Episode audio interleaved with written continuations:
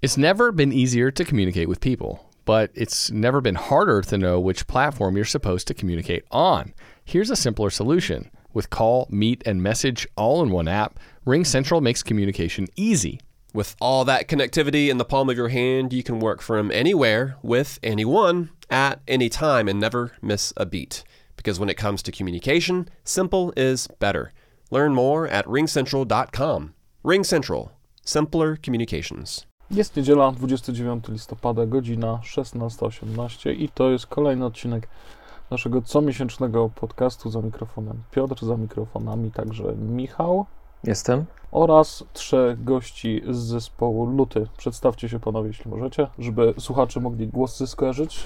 Siemka, tutaj Daniel, perkusja. i Kuba. Ja sobie krzyczę. Ja jestem Szymon i gram sobie na gitarze w zespole.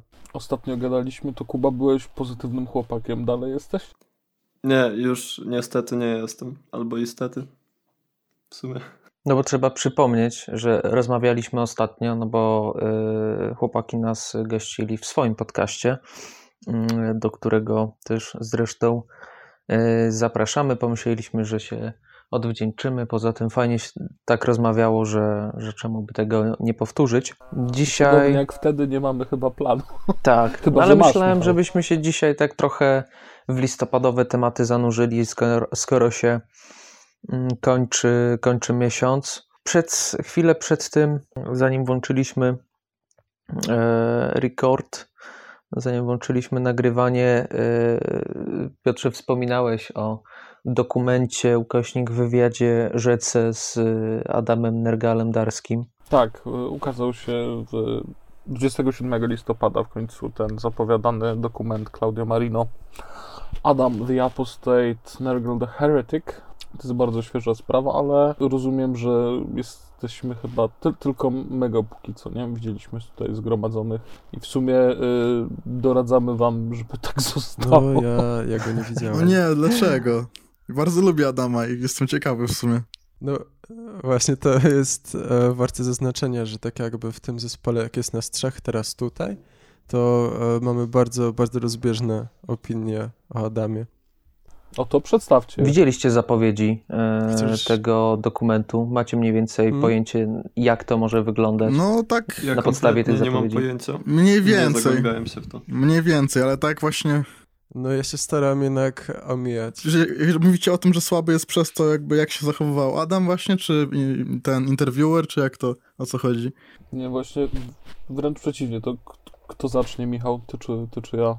E, Znaczy, my też trochę będziemy na ten temat w, w recenzji mówić, ale skoro już tak, e, No dobra, ale jesteśmy w podcaście teraz. skoro jesteśmy w podcaście, no to e, wydaje mi się, że to po prostu mogłoby spokojnie e, się sprawdzić jako, e, jako jakiś audiobook. Jako jakiś podcast, ten wywiad. e, Dla mnie te obrazki, które tam były, pomimo tego, że były ładne, to były zupełnie zbędne. Tak, bo i były ni- niczym taki slow cinema, taki rozpraszacz i taki spowalniacz tego wszystkiego, gdzie no, to było zupełnie zbędne, nic nie, nie wnosiło do, do całości. Tak, konwencja generalnie jest taka, że cały czas mówi Nergal. Nie słychać nawet y, osoby zadającej pytania, tylko Nergal cały czas opowiada o swoim życiu, od tego jak wychowywał się w komunistycznej Polsce jako nastolatek, aż do jakby dzisiejszych czasów. Tam przeprowadza nas przez różne etapy kariery i to trwa około godziny. A w tym czasie są różne zdjęcia, klipy Nergala. Niektóre są przepięknie, nie no, wszystkie są przepięknie nakręcone, świetlone i profesjonalnie zmontowane. Do tego macie jakiś tam ambiencik, ale przez to jest to takie raz, że nieziemsko nudne, bo po prostu, no, to jest wywiad. Wywiad sprzedawany jako film dokumentalny. Wywiad z jedną osobą, który nie weryfikuje żadnych źródeł zewnętrznych poza bohaterem tego dokumentu. Plus, jakby nie wiem też dla kogo to jest, bo jako osoba, która nie jest jakimś diehardem Behemoth, ale która się trochę interesuje, nie dowiedziałem się chyba niczego nowego, tak naprawdę z tego filmu, a z drugiej strony, jeśli ktoś nie słyszał nigdy o Behemoth, chciałby potraktować ten wywiad jako wprowadzenie, to też umkną mu bardzo ważne rzeczy, bo ze względu na to, że i nie zrozumie po prostu fenomenu tego zespołu, Bo ze względu na to, że tam mamy tylko godzinę albo aż godzinę, zależy jak na to spojrzymy, no to Adam cały czas mówi, mówi, mówi i opowiada o wszystkim, ale dosyć powierzchownie. Nie, no nie jest to jego wina, Mhm. bo ten interviewer go nie dopytuje o żadne szczegóły, tylko konwencja jest taka, żeby z tego stworzyć jedną płynną narrację, ale no ja szczerze mówiąc nie wiem, czy tam nawet Aha. pada jeden tytuł płyty Behemoth. Nie, W tym ca- Nie. przez całą godzinę. nic nie ma. Tam o Behemoth praktycznie nic nie ma. To jest o jakichś Okej. jego wewnętrznych rozterkach, o, o jakichś jego przeżyciach, y, doświadczeniach z kościołem, z, z byciem pozwanym i jak on się z tym czuje, a, a poza tym no to jest takie bardzo, bardzo powierzchowne, bardzo takie bez wdawania się w szczegóły, taki, taki w pigułce, taki nergal w pigułce, taki ten wywiad można potraktować jako skrót tej książki, tego wywiadu rzeki, który się kilka lat temu Aha. ukazał, i tutaj jest to wszystko tak skumulowane, ale nic ponad to. W sumie, okej, rozumiem. Właśnie też nie, nie wiem, nie wiem, czy można to potraktować jako skrót tego, kim on jest, bo dla mnie ten film, e, czy raczej wywiad sprawiedliwości nie odda, bo nawet jeśli dokonujemy pewnych uproszczeń, jeśli bierzemy pod uwagę, że nie ma sensu się zagłębiać w pewne niuanse, które są może ważne dla polskiego widza, a dla zachodniego nie, jak na przykład e, te sprawy szczegółowe, paragrafu 196 i tak dalej, to wciąż y, ja się spodziewałem, że to będzie oddawało jakoś tę dychotomię zapowiadaną przez tytuł Adam Apostata, Nergal Heretyk i że to będzie jakoś mocno podkreślone, bo czy się, czy się y, pana Adama lubi, czy nie, wydaje mi się, że on jest taką postacią o dosyć spektakularnej karierze. No, dość. I jakby nie zostało podkreślone ani ekstremalność, prawda, muzyki Behemoth, ani jakby to, że gość grający no, najbardziej ekstremalny gatunek metalu nagle trafił do mediów publicznych. Nagle jego partnerką była e, babka, która jest symbolem seksu i muzyki popowej w kraju i tak dalej, że jaką niesamowitą karierę zrobił i czemu właściwie te sprawy sądowe i tak dalej, to wszystko zostało jakby tak ogólnikowo potraktowane, że e, nie wiem, traci na niezwykłości ta historia też moim zdaniem. Więc y, ja odra- odradzam, a może wy widzieliście jakieś inne ciekawe filmy dokumentalne, albo nie tylko ostatnio, albo seriale, nie wiem. Co w listopadzie oglądaliście, oprócz Fejmena? No w moim przypadku niestety tego i tego nie było, ale dobra. Mm, dokumenty. O Travisie Scottie ostatnio oglądałem kolejny raz, ale to tak poza tym to raczej nie. Który raz? Drugi raz. Więc jeszcze nie jest tak źle. Ale myślałem, że zapytasz z kolei o, o jakąś em, inną, inną biografię, czy tam inny dokument o, o Behemocie, czy o Nergalu. Już tak się przy, przygotowałem z odpowiedzią, że z kolei jak wydawali to ileś lat temu ten Satanist, co nie? I tam był jakiś tam, nie wiem, deluxe Mhm. box z tego albumu. E, I tam były ekstrasy typu właśnie taki mini dokument z kolei o samym tym albumie. Też mi się to strasznie podobało. I, i Tak. jak teraz właśnie ująłeś to, że, e, że ujęliście to, że właśnie są te cutscenki, jakieś takie, to wszystko jest przymulone i takie spowolnione, to mi się z kolei jako takiemu fanboyowi tego zespołu i, i Nergala, no to jednak tak, tak właśnie tak spoko mi się to ogląda, bo to właśnie długo czasu zajmuje niby, mimo że to jest tylko godzina, ale właśnie możesz tak się całkiem zagłębić w to wszystko. Y, Ja kojarzę ten to tam Inferno siedzi tak czarno Tak, tak, przy, przy, przy bębnach, opowiada, że jakiś rytualny ryt tutaj dokładnie. było, tak? To, to, to, to jest to chyba. Tak, i cały, cały czas czarno-biały obraz jest generalnie. I to tak, tak. tak. zajebiste to było. Nie, ale tutaj, tutaj to. Czy wiem, o którą estetykę ci chodzi, ale w tym przypadku tego dokumentu to ja miałem wrażenie trochę, że oglądam woły. A, o, o nie, najgorzej. Dokumentu O nie.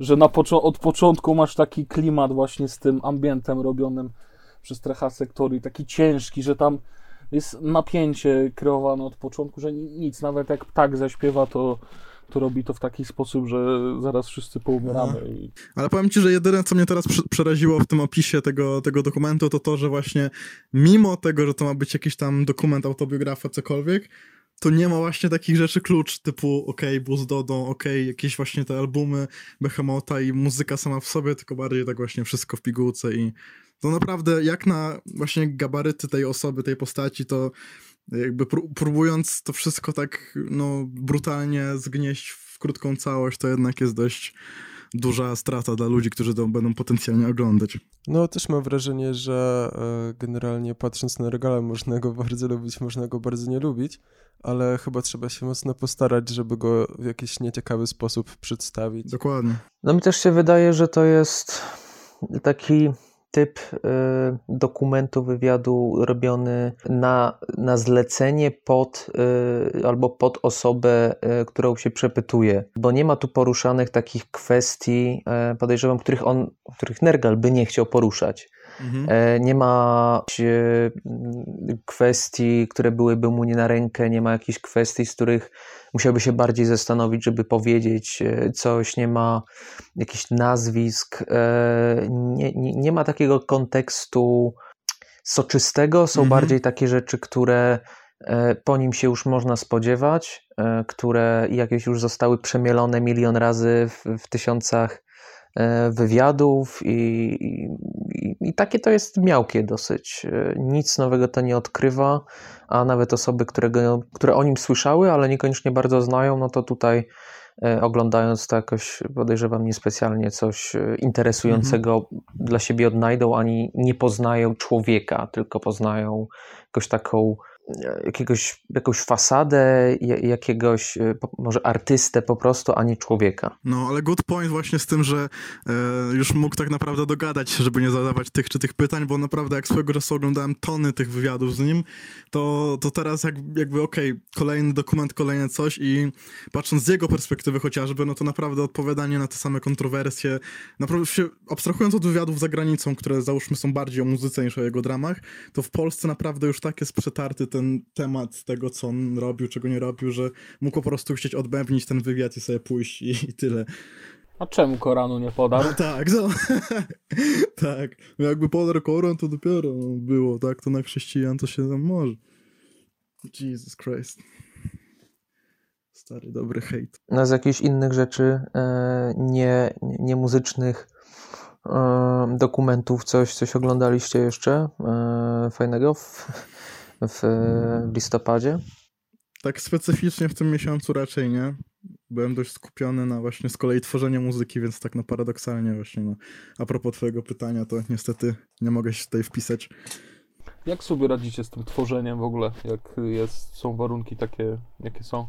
Znaczy, no, mieliśmy na tyle szczęścia, że no, jeśli mówimy o lutym, to zdążyliśmy napisać sobie materiał, przegrać go sobie razem. E, No jeszcze e, no, parę miesięcy temu, jak można było się jeszcze w miarę luźno spotykać, więc teraz prób nie ma, bo Kuba, Kuba jest bardzo słusznie straumatyzowany, więc nie gramy za bardzo prób. No i po prostu ten materiał, co sobie ograliśmy parę miesięcy temu, teraz stopniowo wydajemy. E, Dzisiaj wieczorem, a jest 29 listopada, pewnie Mhm. wrzucimy jeden kawałek. Otóż to. To będzie epka, nie? Docelowo. E, Całość. tak, to będzie dzi- dzisiaj singiel, a mniej więcej za miesiąc będzie cała epka i w ogóle e, ostatnio tak pisałem z paroma osobami, które mniej więcej wiedzą jak to będzie wyglądało, jaka muzyka będzie wypuszczana, to generalnie wszyscy zakładają, że będzie epka, która ma sześć kawałków, z czego trzy to są te single i e, no nie, no mi się to wydaje strasznie dziwne, ale tak jakby rozumiem, czym jest takie założenie. W każdym razie będzie epka i to będzie sześć takich zupełnie nowych kawałków, a te single są tak oddzielnie zupełnie. Czyli one nie będą na finałowo epce? To, tak? To, to próbujesz powiedzieć? Czy... E, tak, tak, dokładnie, tylko jestem trochę wolny, sorry. Nie, nie, nie, po prostu nie, nie, nie no, no, powiedziałeś y, dokładnie, tylko ja się upewniam, bo to jest y, rzadki sposób dystrybucji muzyki w środowisku y, w muzyce metalowej. Czemu akurat tak się zdecydowaliście to zrobić? Właśnie Szymon mówił coś chyba o tym, że to jest jakiś influence właśnie ze świata hip-hopu, że oni mogą sobie tam na to pozwolić, dlatego taki trochę Mhm. Tutaj skok w bok dla nas. Znaczy, może tak nie do końca, ale już e, ktoś nam kiedyś zadawał to pytanie i musieliśmy tak dosyć świadomie na nie odpowiedzieć, bo było nagrywane.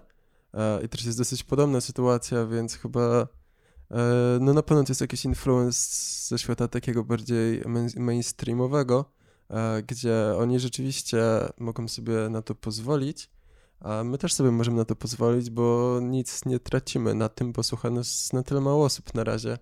E, Więc te single mimo że poniekąd zapowiadają epkę, to się na nie nie znajdą.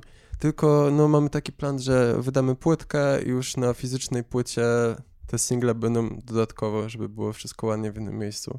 A w ten sposób. Nie no, dla mnie to jest y, super, że właśnie metalowe zespoły też dostrzegają ten sposób, że dużo lepiej jest chyba na bieżąco utrzymywać zainteresowanie odbiorcy, a nie wydawać płytę tam na raz, na 2-3 lata i potem chodzisz na fanpage takiego zespołu.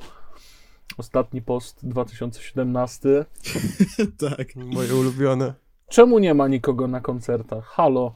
Jezu, bo tego metalu to już nikt nie słucha chyba, kurwa. Nie, ale też ci powiem, że e, jakieś dobre parę miesięcy temu też miałem takie podejście, jak w ogóle zaczynaliśmy sobie planować cały rok z lutym, jak muzyka będzie wydawana, to też tak myślałem, że nie no, single wydawać już, no kurwa, no tak jakby, co my, co my gramy w ogóle, ale tak z czasem się przyzwyczaiłem do tego pomysłu i no tak jakby z mojej perspektywy to dla nas bardzo fajnie działa, e, no i tak z całego zespołu to chyba tylko Kuba jest do tego nieprzekonany. Nie, wiesz co, ja jestem teraz już do tego przekonany po tym, jak e, wyszedł split Gruzji z Neon Scaffold. No tak, no bo generalnie z Kubą się kłóciliśmy, że to jest głupi pomysł, żeby single wydawać i co my w ogóle gramy.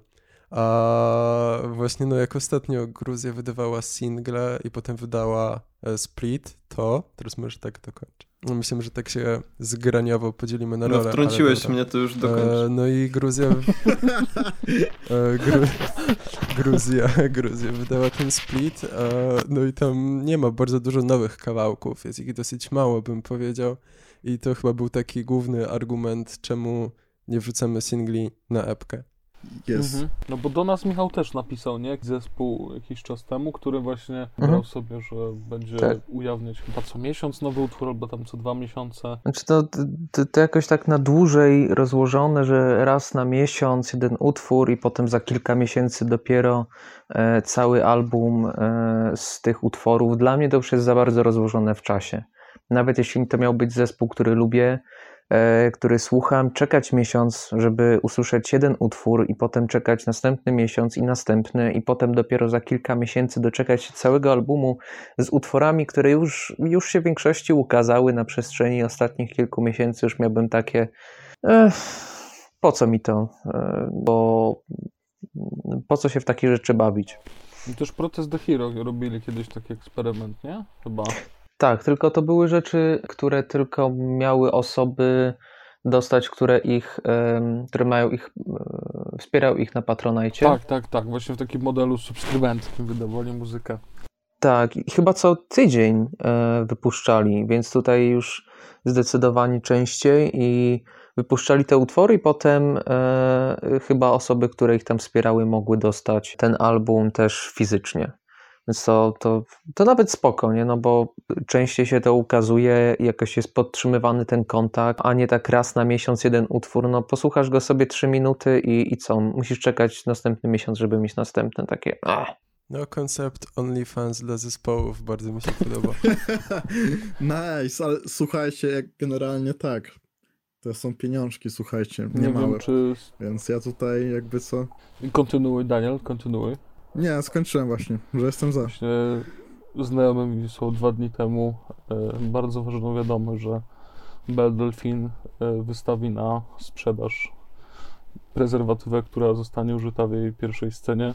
E, Też o tym słyszałem. Czekaj, s- A wyobraź sobie, że jesteś takim chłopem i sobie myślisz, ale bym sobie kupił prezerwatywę, w którym jakiś inny chłop się spuścił.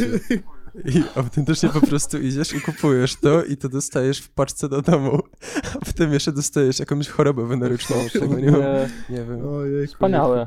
Ale y, Miko Aspa z y, wokalista Deathspell Omega, Clandestine Blaze i on prowadzi jeszcze parę y, projektów właśnie Power Electronics, Harsh Noise, jakieś tego typu rzeczy. Właśnie też miał jakąś edycję specjalną swojej płyty, gdzie sprzedawał y, blistery z krwią i y, nasieniem i wysyłał to potem ludziom Jesus. i się chwalił w wywiadach, że, że ludzie mu się też zwierzali z, z doznań, z, z, z unboxingu i było wspaniale. Jejku. Nie. Dobra, w bardzo złą stronę to idzie. Yy, Nie, Michał, to powiedz coś kręci. mądrego. A to ja mam powiedzieć coś mądrego? Eee, nie wiem. Powiedz coś eee, mądrego. miałem, tak, miałem tak rzucić przed, e, Zmień temat. w sumie przed nagraniem temat tego, co się działo wokół Incantation. Nie wiem, czy, czy słyszeliście. Nie. E, No chodzi o to, że wrzucili na swój profil zdjęcie e, dziewczyny e, w koszulce Incantation i w e, komentarzach zaczął się festyn buractwa i, i ludzie pisali, że za chuda, że e, powinna zjeść burgera, że e, za młodo wygląda i, i tego typu rzeczy. E, okazało się, że to jest w ogóle adminka e, profilu Incantation, e, gdzie razem z, z Johnem e, właśnie prowadzi ten, ten profil. I e, o, o ile sama ta sytuacja to jest typowe, e, typowo, typowo buractwo mm, niektórych metali, oczywiście nie, nie generalizując, wiadomo o jakiej, o jakiej grupie tutaj mówimy ale najbardziej mi chyba wkurwił post już znanego nam, w sensie mi Piotrowi gościa z innego, z innej sytuacji, profil y, mający w nazwie fragment y, tekstu y, Kata, który właśnie się facet roz, że polityczna poprawność, że przecież wszyscy powinni mieć prawo y, powiedzieć takiej dziewczynie, żeby coś zjadła, bo to jest tylko martwienie się o nią. Incantation stało się nowym bastionem politycznej poprawności, cancel culture, i soyboyów i tak dalej. Po prostu tak mnie to, tak mnie to wkurwiło. Takie podchodzenie do, do sprawy w stylu, e, ale jak oni mogą, e, mogą mieć coś przeciwko temu? Dlaczego są nietole, nietolerancyjni wobec naszej nietolerancji? I już nawet nie można kogoś obrazić za jego wygląd. E, Ach, pierdole. Nie, tak jakby jeśli mówimy o tym peju, to ja bym do tego nie podchodził w żadnym stopniu, nie traktował tego na poważnie, bo ten człowiek jest, znaczy nie może, żeby e, obrażać go, ale dla mnie osobiście jest przezabawny. Czasem sobie, żeby się uśmiechnąć, skroluję przez posty jego. tak, Szymon i jego rytuały, wiesz co, w ogóle emocjonalne, przez cały czas taka, taka mumia i się nie, nie śmieje ani nic i nagle, okej. Pisze, jak jeżeli Szymon ci pisze, No dopóki nie zobaczę jakiegoś debila, no. ta, ale dosłownie, że jeżeli Szymon ci pisze autentycznie na Messengerze, stary, uśmiechnąłem się, to to jest ten dzień, jakby, to jest, to jest, on musi robić specjalne rzeczy, żeby się uśmiechnąć, to jest cały proces, nie? Zajebiste to jest, ale wracając do, No także e, dziękuję e, panu Pim. Może nie będę kończył, nie wiem. Dobra, Szymon, co jeszcze robisz, żeby się uśmiechać? Zwłaszcza w listopadzie. Trzymaj, trzymajmy się Eee, tematu podcastu. Te, w te noce listopadowe, językiem w mojej głowie, co nie oczyszcza, tylko podpala, to generalnie e, natura namiętnie całuje, żeby się znów stała blada. I tę przyprawę jednak mnie o uśmiech. Hmm, natura. A masz, macie gdzie w ogóle wychodzić, udawać się na jakieś spacery, czy mie miejska dżungla betonowa? No, e, ja mam jednak e, taki, e, taki plus, że ja mieszkam na samym obrzeżu Warszawy. Także wychodzę i jestem na zadupiu, a jak wyjdę w drugą stronę, to jestem w centrum miasta, więc zależnie od tego, e, jakie klimaty chcę doświadczać, to idę albo w lewo, albo w prawo. Jeżeli chodzi o mnie i o wychodzenie, to jest strasznie zimno ostatnimi czasy, a jestem hot boy i siedzę w domu i muszę się grzać. Więc jakby przez ten okres, że tak powiem, to raczej jestem w domu. No nie, to ja akurat e, lubię zimno i ostatnio na przykład sobie idę na spacer do lasu, żeby tak sobie po ciemku, po zimnie pochodzić po lesie, no bo w końcu gramy black metal. Właśnie. Ej, właśnie, ten, nie, nie chcemy zrobić jakiegoś takiego quick, quick wypadu w czwórkę i zrobić jakąś taką sesyjkę w lesie, to by było spoko. To tylko i wyłącznie jak będziemy w korpsach. No, Zróbcie, no zróbcie. To, no już, trzeba kupić farbkę i no, i możemy działać. No Jakub, piszesz się? W korpsach i w kreskach, tak? Na oczach. Albo ewentualnie y, we trójkę pójdziecie, e, żeby sobie pograć e, we trzech, a ewentualnie wokale z jakiegoś pomieszczenia, nie? Jakiś, jakiś backstage albo coś takiego. Jeden próbował tak zrobić. Całkiem fajnie wyszło. Nie wiem, czy widzieliście. Livestream Azazel. A tak, oglądałem to niestety. Ja nie miałem przy, przyjemności, albo No nieprzyjemności. wiesz, może e, pójdziemy, gdzieś do takiego lasu się wybierzemy, będziemy sobie szli, a tam spotkamy Michała, który sobie spał tam. tak, ale właśnie to jest to. Się Michała naszego, Michała Basisty. Czy to są sytuacje, Nie jedne które się zdarzają, to Nie rzeczy, które się dzieją czasem. Ja go chrzciłem druidem takim grzybowym, że tak powiem, bo to jest człowiek, którego jakby casually możesz zobaczyć gdzieś tam w rowie, nie? I jakby po prostu, no okej, this is what he does, like, serio. Po prostu on jest tak zakręcony, że, że nie zdziwiłbym się właśnie. Dlatego jakby to jest mem tego zespołu, że mówi się jak okej, spotkasz gdzieś kiedyś randomową Michała, to w sumie jest normalne. Więc no. No idziesz sobie e, lasem, jest jakaś 14, patrzysz, on śpi na jakimś mechu, No tak. budzisz go, on, o, to nie moje łóżko. Serio, on potrafi taki chory shit jakby odwalać. W sensie, nie to, że nie wiem, wyskakuje przez szyby czy coś, i, ale, albo atakuje ludzi, ale po prostu on takie trans rzeczy mówi, w sensie psytrance, nie? Na grzybach ciągle jakby był, nie wiem, ja go kocham za to, ale po prostu to jest trip potworny z nim, nie? Naprawdę, taki konkretny. Jeszcze on Myślę, że no, No, słyszeliśmy o ludzie. przypadkach, gdzie właśnie grupa transiarzy potrafi się porozumieć ze sobą wyłącznie wzrokiem i jakimiś tam między nimi przepływającymi.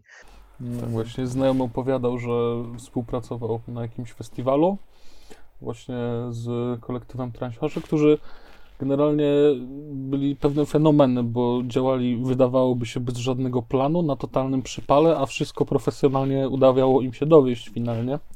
Ale właśnie tam się pojawiało, pojawiało się parę takich sytuacji dosyć e, napiętych, to oni po prostu się zbierali w kółku i, i nie wiem, i po jakimś czasie się rozchodzili bez, bez słowa, jakby przekazując telepatycznie wszystkie informacje.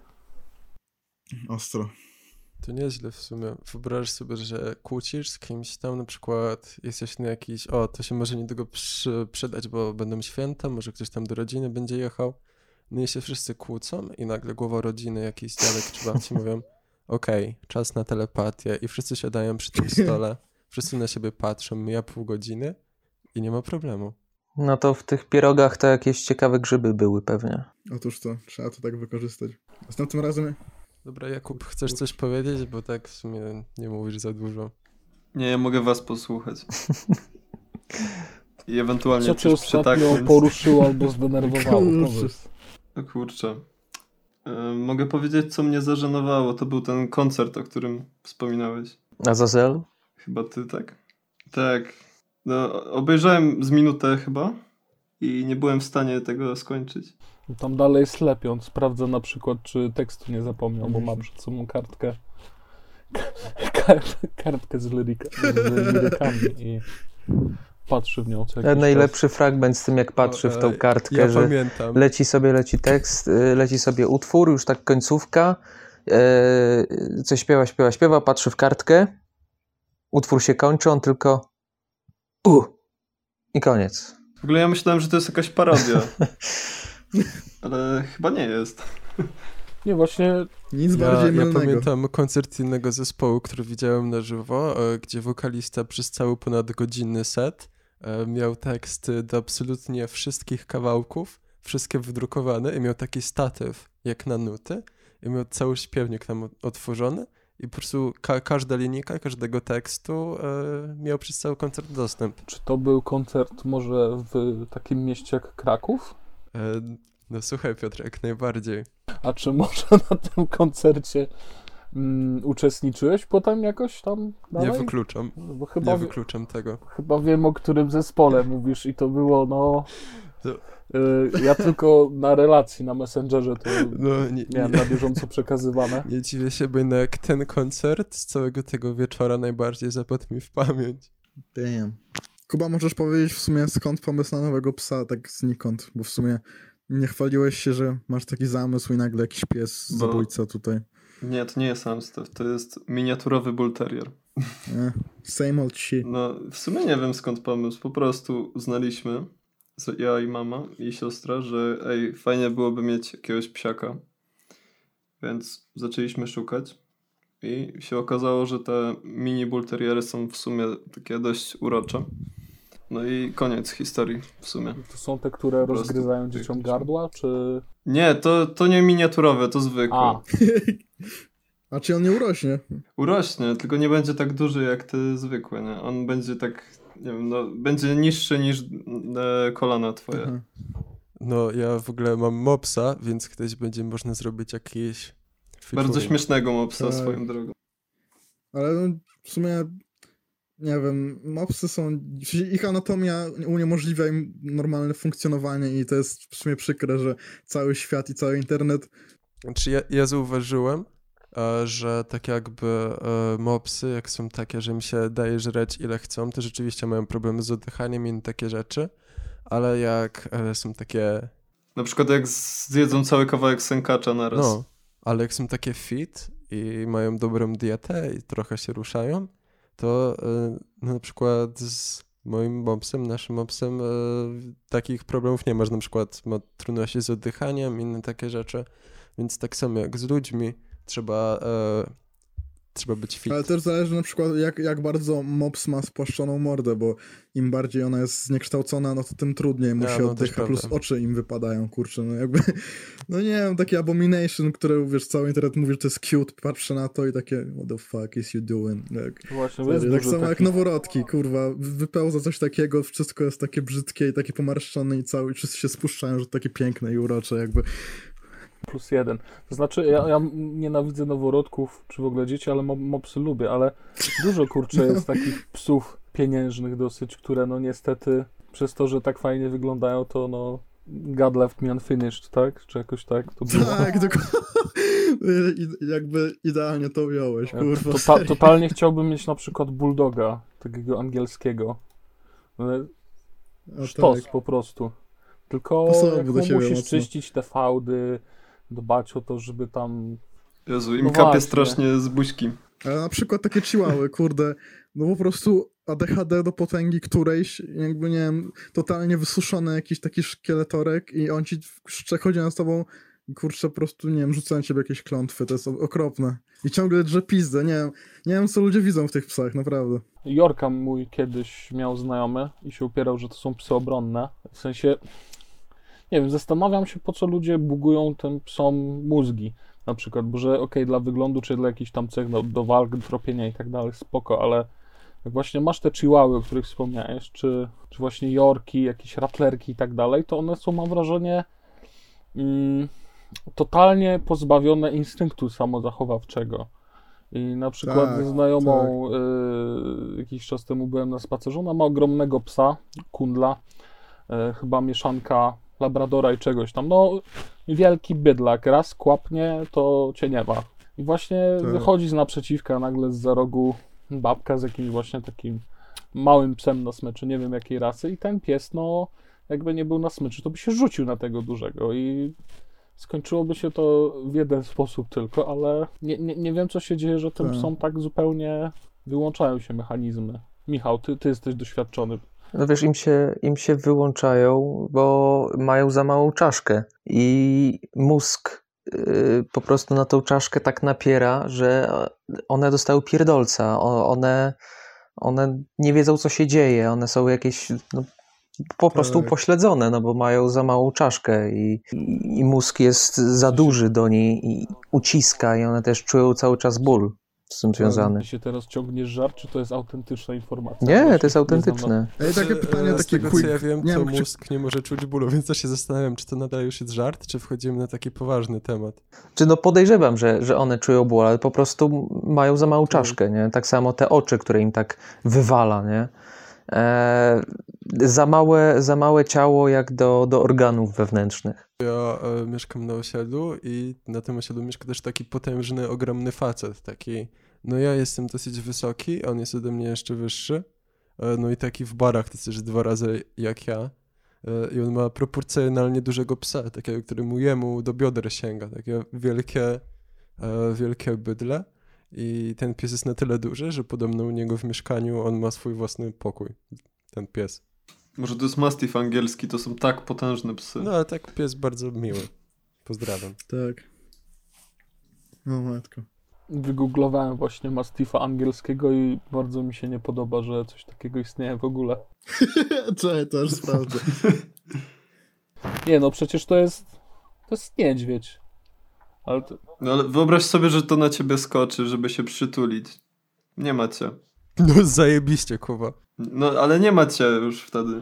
ja wysyłam dla Ja referencji się na konwersacji, bo to absolutnie nie jest przesada, to co ja mówię. No, O, i wyobraźcie sobie. nie, masakra. No to chyba jest, to chyba jest ten pies.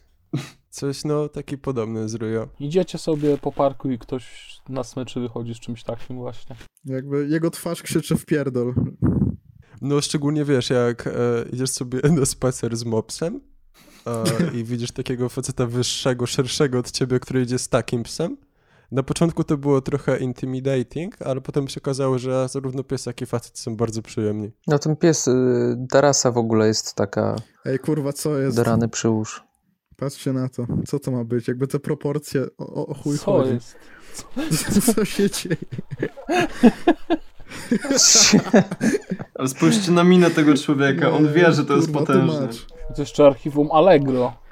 Jest, jest w magazynie. On jest dumny, Cały kurwa, czas z niego, takie Dobra, tak dla wyhodował. referensu mówimy o psie teraz. tak, o wsie. No, dokładnie. Nie, masakracja totalnie. Jak tym y, death metalowym zespołom się skończą pomysły na artwork na albumy, żeby było brutal, to mogą sobie takie psy wpierdalać. No to będzie No dobrze. nie no, bardziej myślę brutalne są te małe psy. Właśnie y, sobie otworzyłem na szybko jakiś artykuł, żeby sprawdzić y, a propos tych małych, dlaczego są takie agresywne. Się okazuje, że to po prostu kwestia wychowania też, bo chcą dominować nad swoim otoczeniem i większość y, właścicieli po prostu traktuje to jako coś słodkiego, bo o, taki mały, taki y, taki wyrywny, ho, ho, ho, jaki śmieszny, nie? A to się okazuje, że on po prostu... pierdolone nagrywają z tym Tak. później. No Michał, ale wyobraź sobie, że ty byś był taki maciupeńki i byś chciał wszystko zdominować, a ludzie by się po prostu z ciebie śmiali. No nie wkurwiałoby cię to? Coraz bardziej bym chciał. No, No myślę, że to, to można przełożyć na ludzi, tak, tak. że że małe psy są takie popierdolone, bo po prostu mają w chuj kompleksy, że są właśnie takie małe. I jak widzą duże psy, to, ska to skaczą do nich, dlatego że się no po prostu, no, no takie, no tak jak u, często u ludzi jest, im ktoś jest taki drobniejszy, mniejszy, to czasami Mhm. jest takim większym skurwysynem, bo po prostu ma kompleksy. Bo ma bliżej To do jest piekła. malutki. Dokładnie. W Dokładnie. sumie. I coś w tym jest, w sensie, no psy mają zaskakująco dużo takich jakby ludzkich, że tak powiem, zachowań i emocji, więc no kto wie. Wy wszyscy jesteście posiadaczami jakiegoś psa? Mi niedawno zdechł, miał tam 13 lat i był mam właśnie takim skurwysynem. Ale był czarny, więc się dogadywaliśmy. Did it see that coming, bitch? Nie, serio mówię, serio mówię. No ale wkurwia mnie do granic możliwości, ale naprawdę, no, wspominam go dobrze mimo wszystko po śmierci. No to tak, to my z Kubą mamy. Trochę teraz mi niezręcznie o tym powiedzieć. Why? No tak, wyrazy współczucia. Nie chciałem, nie chciałem, sorry, że, y, To za co? poruszyłem ten temat Nie, razie. jest okej, jest okej. Jest okej. No, a wy jak tam? Macie jakieś popile, jakieś rybki, nie wiem, jakieś tam kapibary, jak w Stanach ci kurde pojeby sobie kupują, czy coś do domu? Może jakieś węże? Michał i Ja Piotrek? miałem papugę do niedawna i też właśnie y, jestem dalej jeszcze trochę w żałobie. Rozumiem. Psem się opiekowałem, e, jak byłem dzieckiem jeszcze. E, psem babci po prostu tam. Babcia była po wypadku i tak dalej, to trzeba było dużo, dużo ogarniać wokół tego psa i też już e, e, go nie ma. Ale tak to nie, nie miałem nigdy warunków do posiadania psa za bardzo. Jasne. Ja jestem, jestem właśnie fanem jakichś takich dziwadeł typu Bulldog, Rottweiler i tak dalej, ale nie mam totalnie warunków, żeby takiego potwora trzymać w domu. No, nie polecam. W sensie duży, ja ogólnie mieszkam w bloku i mieliśmy przez dosłownie chyba 2 czy 3 dni, jak byłem w podstawówce e, owczarka niemieckiego i ten po prostu, no ziomek wygryzł nam tą gąbkę do połowy drzwi, nie? Wejściowych do domu. Po prostu chciał wychodzić na spacery w domu i stwierdził, że o kurczę, no nie będę tu siedział, więc o, też odradzam generalnie jakieś tam większe psy w bloku, bo to nie ma sensu.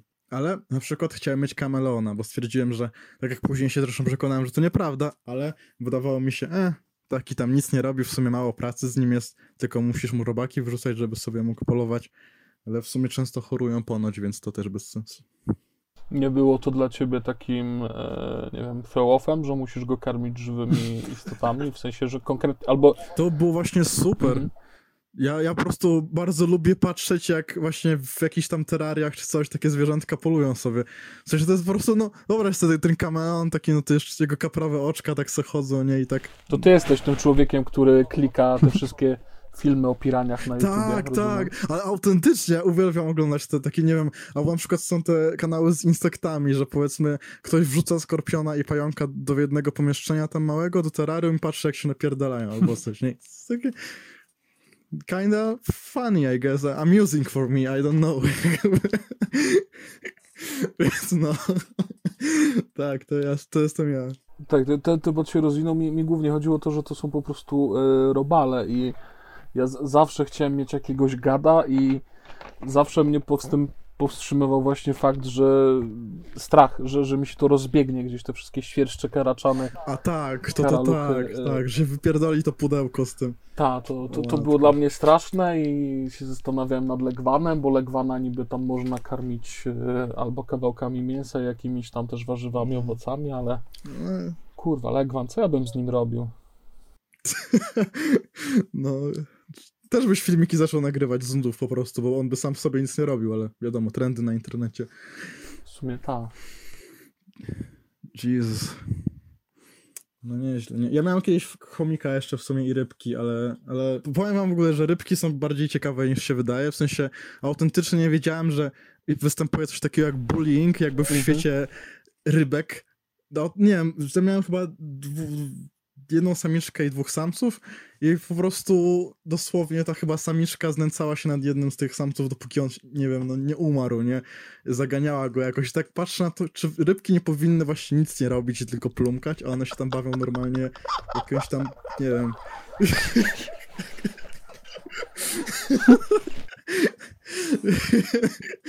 Więc no, Wadliwy towar. Miał tylko pływać, miał, miał być w wodzie. tak, więc no, tak samo chomika miałem. tu jakiś mobbing uprawia. No właśnie, no patrzę na to w ogóle, co się dzieje, później tylko jedna sobie pływa po powierzchni i kurwa martwa. Brutal. Więc jakby no... Nie, ogólnie stwierdziłem, że w sumie kupowanie sobie zwierzątek domowych to jest chujowy biznes, tak samo jak małżeństwo czy inne takie pierdoły. Bo po prostu nic z tego nie masz, a wydajesz pieniądze na to i tylko po co ci to? Jeszcze cię wkurwia. No zaspokajasz jakieś swoje potrzeby, albo ciekawości, albo, nie wiem, tak, ciepła no. bliskości. Można tak powiedzieć.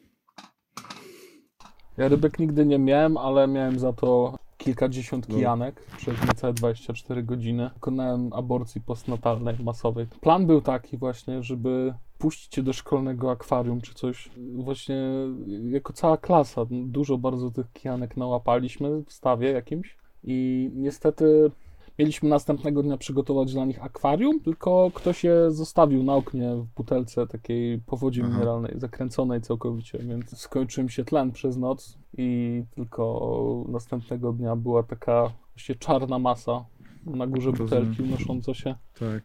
Ale powiem wam, że znalazłem Straszny jeszcze kiedyś widok. przypadkowo na Instagramie taki profil z kolesiem, z jakimś nastolatkiem tam też z Kanady czy z USA, który sprzedaje jakby worldwide żółwie takie malutkie, co nie? I tak patrzę na to, kurczę, też w sumie tanie i tak, gdyby tak sobie żółwia kupić, nie? Też w sumie chujowo jak przewróci się na plecy, ale generalnie też jest taki powolny, nic nie trzeba mu robić, tam wrzucasz mu sałatkę co jakiś czas.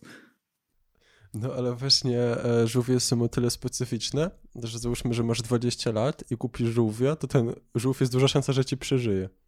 Dokładnie. Czy to też zależy jakie żółwie i trzeba im zapewniać określone warunki, a właśnie jeśli chodzi o hodowlę żółwi w Polsce, to jeszcze jak e, byłem na początku podstawówki, to pamiętam właśnie, że bardzo popularnym e, zwierzakiem był żółw czerwonolicy i żółtolicy, które były żółwiami wodnymi i właśnie one kosztowały w sklepach zoologicznych może 15 zł, 20 No. za sztukę. I w pewnym momencie zupełnie zniknęły, bo okazało się, że dzieciaki bardzo często się tym nudzą i potem wypuszczają je czy coś, czy tam rodzice spuszczają to w kiblu. Te żółwie stały się w Polsce totalnie gatunkiem inwazyjnym. Mhm. I teraz chyba ich nawet nie kupisz. to jest pojebane w ogóle ten motyw spuszczania kurwa tych rzeczy w kiblu. W sensie, nie wiem czy kojarzycie Futuramę, ale tam był kiedyś jeden odcinek poświęcony temu właśnie, że kurczę yy, coś tam mutuje, jak się to spuści w kiblu i tak dalej, ale no kurde, ja nie, myślałem, że to jest żart autentyczny w jakimś tam serialu, a tutaj się dowiaduję, że dorosły człowiek, kurczę, rodzic, no patrz synek, tak się właśnie robi ze zwierzętkami, które ci się nudzą, jak będziesz miał psa i ci się znudzi, zrobisz to samo, nie? Jakby super. W ogóle, e, jak mówimy o żółwiach, kojarzycie może żółwiaki chińskie? To są żółwie bez skoru... w sensie z miękką są skorupą. obrzydliwe, i- one są obrzydliwe, No. no. spokój.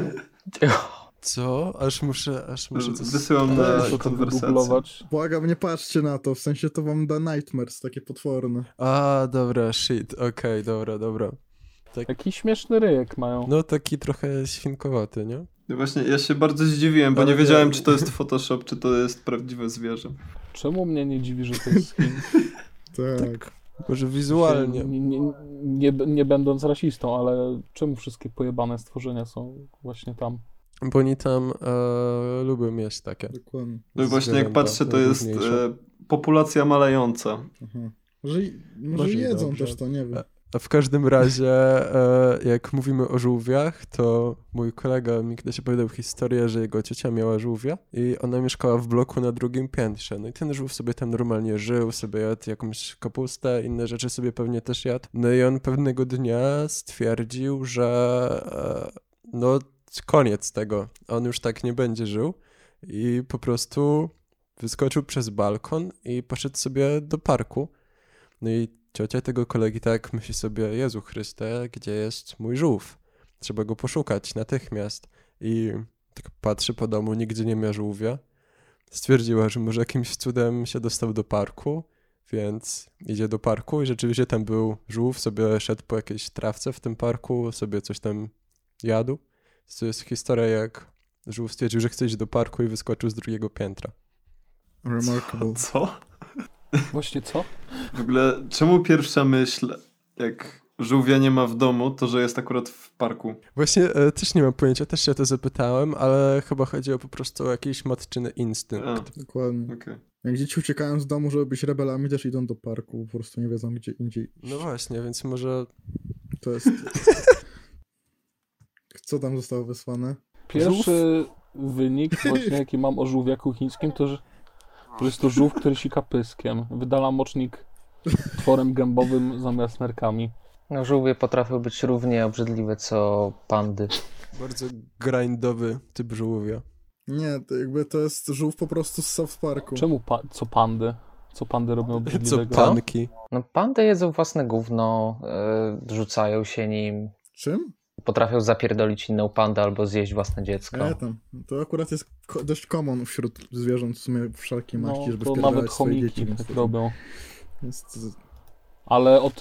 No też nie pytajcie czemu, ale oglądałem nagrania jak pandy rodzą i wśród tych nagrań było na przykład takie jak sobie siedzi panda, y, widać, że coś się tam dzieje, kichnęła to nagle wylatuje mała panda z niej. No taka o, zdziwiona, co się dzieje. ale też one są takie małe, że w sumie nie, nie, jak po urodzeniu, w sensie, że ja się nie dziwię w sumie, że można to zjeść nawet przez przypadek, bo one są tak mikroskopijne, że jakby, no kurde. No w sensie wyobraźcie sobie jakby, jakby noworodek ludzki był wielkości, nie wiem, no kurwa, no paznokcia, tak, jakby u, u małym, w małym palcu. No ale To myślisz, pandy że jest duża szansa, niedojebane, żeby no. Przecież zjadł. to nie żyje w środowisku naturalnym, tylko cały czas siedzą na dupie jakimś zoo Dokładnie. Szanghaju, wpierdalają te bambusy. Pandy chyba też są z Chin, nie? tak, dokładnie, w sensie, no kurde, to już jest, on się już czuje takim influencerem wśród jakby popkultury, że on wyjebany, no będę sobie tam jadł dzieci za jakiś czas, tam fejmu trochę sobie tam dobije i będzie spoko. Jakby, no kurde, No także e, witamy w zoolurgii. tak. Ale szczerze mówiąc, tak słucham tego naszego podcastu i tak kurde się przeraziłem w którymś momencie, że kanał Metalurgia, wiesz co, Metalurgia, wszystko, wiesz co tam, Die Hard muzyka i nagle takie Kurwa, Zwierzaki kupiłem sobie żółwia, coś tam. Nie? Nice. Znaczy, też w sumie nigdy, przyznaję się bez bicia, że nigdy nie, nie przesłuchałem żadnego waszego podcastu do końca, nie jakby w całości, ale no więc nie wiem, jakie tam są tematy poruszane, aczkolwiek no nasz się wydaje taki dość, nie wiem, może oryginalny nawet. Zwierzaków jeszcze nie było chyba, faktycznie. Nice. Nice. A jaki był taki najdziwniejszy, jaki pamiętacie? No, rozmawialiśmy raz y, z Tytusem z Flashword o e, jakichś teoriach spiskowych. Nice. W sumie ja mogę tutaj wrócić na sekundkę dosłownie, bo wiem, że to nie jest jakiś amusing dla niektórych tutaj temat, ale mogę powiedzieć o tym, jak spotkałem się z Nergalem i spełniłem swoje marzenie tym samym. Co się też łączy z Bruce'em Dickinsonem z Iron Maiden, bo uwaga, w sumie też chciałem zapytać, czy wy wtedy nie byliście na tym evencie, bo nie wiem.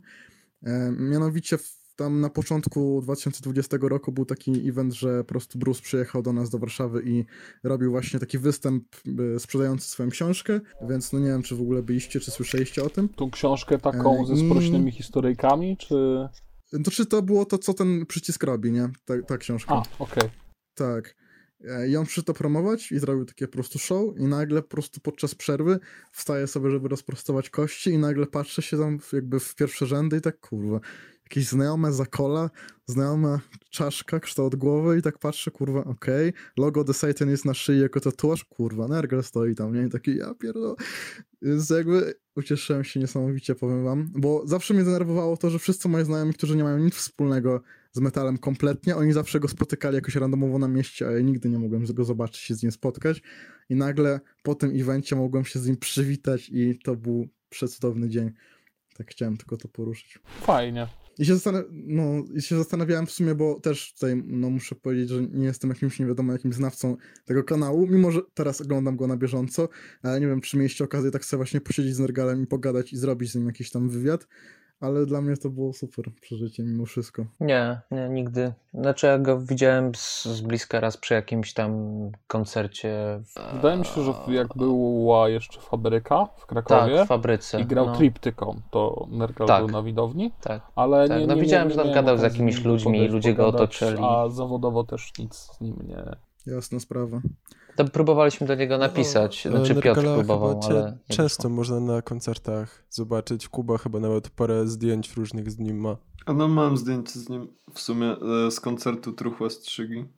LOL, okej, no to nieźle. U, na takim koncercie E, jak truchło strzygi dostało Nergala, to my też, nam też się uda, słuchajcie. Też chcę mieć Nergala na naszym koncercie. E, Myślę, myślę nie, nie, nie ta półka do końca, ale. Dobra, poczekaj, tam jeszcze wzroczek. A podobno, e, podobno Kuba też drugi raz gdzieś widział Nergala i też sobie zrobili zdjęcie, tylko Nergal już był zły wtedy. No tak, to był już zły Nergal, bo to było już w progresji i podejrzewam, że miał dość ludzi. Plus e, nie był trzeźwy kompletnie. Najebany Nergal, który jest wkurwiony, że chcesz selfie z nim. To musiał być niezły widok.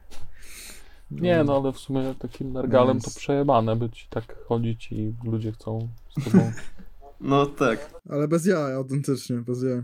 Ja się czasami tak patrzę na ten, jak obserwuję go na Instagramie i tak wrzuca sobie, jak chodzi sobie gdzieś randomowo po mieście, tak na, na stówę, no wszyscy, którzy przechodzą, wiedzą, kto kim jest, nie? I takie, kurde, i tak co trzecia osoba cię zaczepia, albo nie wiem, słyszy, że cię jakoś obgaduje. Wiadomo, że tam duży procent z tego to on ma wyjebane w to, nie? Ale tak styl, no. Albo właśnie, w jego przypadku to bardziej przejebane z tymi koncertami, tak? Że on nie może sobie po prostu pójść i wychillować jako taki i zamienić się w tego fana jakby sprzed lat, powiedzmy, jak był młodszy, tylko kurwa, tutaj zdjęcie, tutaj coś i jak, więc no, hard, hard to be him. No tak, w sensie nawet mi i Michałowi zdarza się, że jak gdzieś pójdziemy, to jesteśmy zaczepiani jakąś tam fotkę czy coś. Stary, nawet mi się to zdarza, a co dopiero wam. Znaczy nie zdarza się to mega często, ale jak my jesteśmy takimi, no właśnie małymi żuczkami i jest to czasem e, zaskakujące, czasami męczące, to Nergal Tak. już. No właśnie, bo ja generalnie mam wrażenie, że jest bardzo e, niska poprzeczka, e, jeśli chodzi o bycie rozpoznawalnym. No bo nawet e, mi się, jak były koncerty, dosyć często się zdarzało, że szedłem na koncert i ktoś do mnie podchodził i coś tam mówił. Więc można sobie tylko wyobrazić, jak takie naprawdę znane osoby mają chujowo. No. Ale też w sumie e, historię mogę opowiedzieć kolejną, bo jakby pierwszą osobą, którą spotkałem z Behemota i drugą jakby dotychczas jest Inferno, bo z kolei jak byłem na, tam w rock'n'rollu, tam na Politechnice kilka lat, nie wiem, w 2014 na swoim pierwszym metalowym koncercie ever, to też tam grał perkusista Truchła, znaczy nie, czekaj, wokalista perku, e, Truchła Strzygi grał wtedy na perkusji w którymś tam zespole i Thunderworld bardzo możliwe, bardzo możliwe. E, I tam, to, to był mój pierwszy koncert na zasadzie, że byłem w takiej totalnie zwykłej kurce, jakichś bojówkach, jakichś tam pseudoglanach, nie? Taki mały Daniel zaczął pierwsze kroki w metalu, nie? Ja po prostu nie wiedziałem kompletnie, jak mam się wśród tych ludzi poruszać. Jakby abstrahując od tego, że tam przypierdoliło się dwóch typów, którzy zamiast pokazywać rogi w górze, to hejlowali tam i, i śpiewali jakieś rasistowskie piosenki a propos Michaela Jacksona, nie? To już jebać ich, nie? Ale jakby sęk w tym, że siedział tam Inferno przy barku, nie? I ja, ja taki, kurwa, co mam robić? Nie wiem, czy podejść, nie wiem, czy co. I próbowałem mu tak z ukrycia zrobić zdjęcie, też nie wiem po co nawet. Zamiast podejść, zrobić selfie jak normalny człowiek, to po prostu. I to wyglądało tak źle. I, i nawiązałem z nim kontakt wzrokowy tak przez chwilę i jakby zniesmaczenie na jego twarzy było tak potworne, że jakby załamałem się kompletnie. To, to było, jeszcze nie udało mi się zrobić tego zdjęcia, jakby jebać po prostu, ale, ale go widziałem, więc czuję się spełniony tak czy siak. E, No, ja z takich historii to pamiętam, jak e, byłem chyba na, to był, nie wiem czy nie pierwszy koncert zespołu Sztylety w Warszawie. Ja ich nie znałem zupełnie. Tam sobie poszedłem na ten koncert, gdzie tam z 20-30 osób było. Widziałem, że tam Szymon krąży, 1,60 m, porządnego mężczyzny, broda, okulary tak sobie myślałem, o, wow. Ale, ale bym zagadał do niego. Tak myślałem nad planem, co zrobić, żeby to naturalnie wyszło. I e, raz go złapałem właśnie jak stał na bramce i do niego podszedłem i udawałem, że chcę kupić płytę. No ale tak jakby to, to nie działało, więc Ale- myślę, dobra, muszę kupić płytę. Więc kupiłem płytę e, i przez to nawiązałem z nim kontakt taki werbalny i coś tam sobie z nim porozmawiałem bardzo miło było.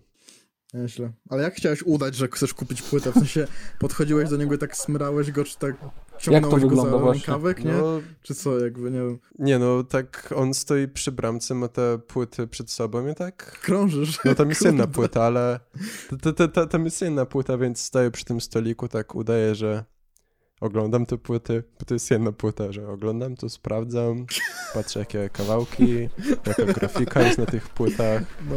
odkładam jedną, biorę drugą. To jest nadal ta sama płyta, ale biorę drugą. No i w końcu jak go zapytam, ej, a ile płytka? On mówi 10 zł. Ja I tam definitywnie było Odkładam, napisane, ile biorę płyta, drugą. nie? Nie, nie było, nie było. Chyba, nie pamiętam tego dobrze, ale ostatecznie kupiłem i mogę porozmawiać z Szymonem Sztyletem. Nice. A w sumie to mam pytanie do was, do, do Piotrka i do Michała, bo jakby w waszym przypadku, kiedy właśnie też tak ostatnio rozmawialiśmy, mm, ta granica między supergwiazdami a wami się trochę przeciera na zasadzie, że już nie ma takiego wow, że to są jacyś tam bogowie czy coś, tylko po prostu okej, fajnie pogadać, to jestem ciekawy, czy na przykład w tym momencie swojej kariery macie jeszcze na przykład taką osobę, z którą się spotkaliście albo z którą docelowo chcecie się spotkać, I macie właśnie takie fanboy mode, że o kurczę, ale będzie super, nie mogę się czekać, o matko, matko, to jest ta osoba. Czy coś takiego jeszcze jest? Hmm. O, to trudne pytanie. Wiesz, teraz to a propos na przykład robienia sobie zdjęć czy tam zagadywania, ja mam coś takiego, że tego nie robię. Po prostu zdaję sobie sprawę, bo też z Michałem pracowaliśmy przy paru koncertach od zaplecza, robiąc materiały e, i ja na przykład nie lubię podchodzić do muzyków i ich zagadywać, bo wiem, że są zmęczeni, zajęci i tak dalej i jakby mają 100 razy 100, 100 ważniejszych rzeczy niż rozmawianie ze mną albo zrobienie sobie zdjęcia, co, co nie mówię tak, że ktoś ma taką potrzebę, że to jest coś złego, nie? Tylko ja tak do tego podchodzę, ja mam taką osobowość, że na zapas nie chcę komuś sprawiać problemów trochę, nie? Jasne. Mm. No ja bym... mm, No No, to- no, no, to dokończ. Natomiast jeśli chodzi o takie fanboystwo albo ludzi, z którymi chciałbym porozmawiać, to teraz bardziej zacząłem myśleć o tym tak, że są może muzycy, z którymi chciałbym zrobić świetny wywiad. O. Teraz co prawda nie mogę o nikim takim powiedzieć, ale przez długi czas Bolcer był dla mnie zespołem i Okoy Jones właśnie muzykiem, z którym bardzo chciałem porozmawiać, zrobić wywiad i udało mi się to marzenie No spełnić. super. O. Na razie nie mam chyba nikogo takiego. W sensie są muzycy, których niesamowicie podziwiam, ale a nie wiem, musiałbym się zastanowić. Michał, ty powiedz Ja na początku sobie. myślałem o, o kimś z Converge, a potem sobie tak uświadomiłem, że mm, w sumie, w sumie może nieko- niekoniecznie. Wywiadów też już niespecjalnie lubię robić, a nie wiem, czy miałbym o co ich pytać. Ale e, chciałbym pogadać tak tak, tak po prostu pogadać, myślę, z, z Thundercatem albo z Zakiem Foxem, e, bo po prostu jak też oglądałem, czytałem z nimi wywiady, no to każdy był jakiś, jakiś inny też przez to, że oni są tacy, tacy hiperaktywni i po prostu pojebani, to, to, to mogłoby być ciekawe e, z nimi pogadać chociażby przez, przez chwilę i no, na żywo tego doświadczyć. Jasne. Może mhm. jak tak, o, jeśli jeszcze mogę, może z Sarsem chciałbym pogadać, albo mieć możliwość trochę doświadczenia bardziej tej dziwności tego fermentu artystycznego wokół całego Let the Burn. I tutaj wydaje mi się, że można by na przykład o nich dokument zrobić, jakiś taki naprawdę rzetelny, który by dużo pokazał, ile to by było możliwe, bo Nihil jest osobowością niezwykle mm, hermetyczną też po prostu. Nie, nie, nie wiem, czy umiałbym się przebić, ale gdyby może za parę lat coś takiego zrobić. No myślę, że mogłoby być to tak już dość, dość mocno ciekawe, zwłaszcza jeżeli by docelowo udało się właśnie, jak to ująłeś, przebić tam przez tą skorupę u niego. Ale też jestem ciekawy właśnie, jak wy patrzycie na takie zjawiska typu Till Lindemann, który przez te ileś tam e, lat po prostu ostro z Rammsteinem zapierniczał, nie, i tak dalej, to wszystkie stroje BDSM i tak dalej, i to, to ta niemieckość i nagle po prostu wypuszcza tam chyba w zeszłym roku, czy dwa lata temu ten trap, co nie, ten, ten, ten taki tego typu projekt. I jestem ciekaw właśnie, jak wy na to patrzycie, czy e, czy, czy, czy wam się podoba, że właśnie powiedzmy takie stare już i, i, i karierowo, i wiekowo osoby mm, postanawiają właśnie zmienić totalnie, powiedzmy, swój styl i tak dalej, zrobić taki skok w bok, czy bardziej wolicie, jak oni są tak jakby zamknięci na to, co robili już przez całe życie, jak wy na to patrzycie? Czy u mnie tak jest, że to chyba zależy od samego artysty, ale zawsze każdą taką próbę przedefiniowania się y, z chęcią sprawdzam i, i potem staram się ocenić przez może nie przez pryzmat kariery, nie tylko przez pryzmat kariery tego muzyka, ale też e, po prostu stwierdzić, czy mi się to e, podoba, czy nie. Czy ja wiem, no, lubię ogólnie, jak ktoś próbuje robić nowe rzeczy, jako jacyś nowi artyści. Jasna sprawa. Jeśli chodzi o Tila, to ja jestem totalnym fanem tego, co robi w Rammsteinie i jeśli mówimy o tym projekcie Lindemann z Peterem Taktredem, tak? Spain i Hypocrisy, e, to jedyne, co mi tutaj nie pasuje, to to, że to za mało się różni od Rammsteina, zwłaszcza na tej drugiej płycie, gdzie on wrócił do śpiewania tak, po niemiecku. Tak. Bo jakby Rammsteina już znam, zawsze mogę wrócić do tych świetnych piosenek. Natomiast jeśli artysta faktycznie robi jakiś skok w bok, to niech zrobi niech pójdzie na całość, niech faktycznie, wiesz, zrobi to po swojemu, niech to będzie coś innego. Te przecież jego defaultową twarz z Rammsteina już dobrze znamy i raczej niczego nowego się o niej tak. nie dowiemy. No z tych płyt, mimo tego, że nierównych, yy, lubię wciąż parę piosenek i, i z pierwszej Yukon chyba jest moją ulubioną, z tej drugiej ta singlowa Stay Auf. Tak, tak, jest świetna. No. Z, z, świetny tekst, świetny teledysk. Yy, bardzo wzruszający tekst w ogóle. Który tak, w ogóle... nie, nie, nie wynika z teledysku, ale no łzy w oczach za każdym razem. Natomiast w ogóle co, co do artystów, to tak jak Michał, ja te transformacje lubię. Niektórzy artyści o ugruntowanym dorobku wydawałoby się właśnie te płyty będące transformacjami albo jakimiś skokami w bok okazywały się najciekawszymi w ich dorobku. To, co Iggy Pop zaczął robić na starość chociażby to jak David Bowie pokazywał się z różnych stron praktycznie, no, mając różne okresy osobowości sceniczne, za każdym razem zachowując jakąś świeżość, oryginalność i też Black Star, która jest zupełnie inna od jego wcześniejszego dorobku, jest chyba moją ulubioną jego płytą.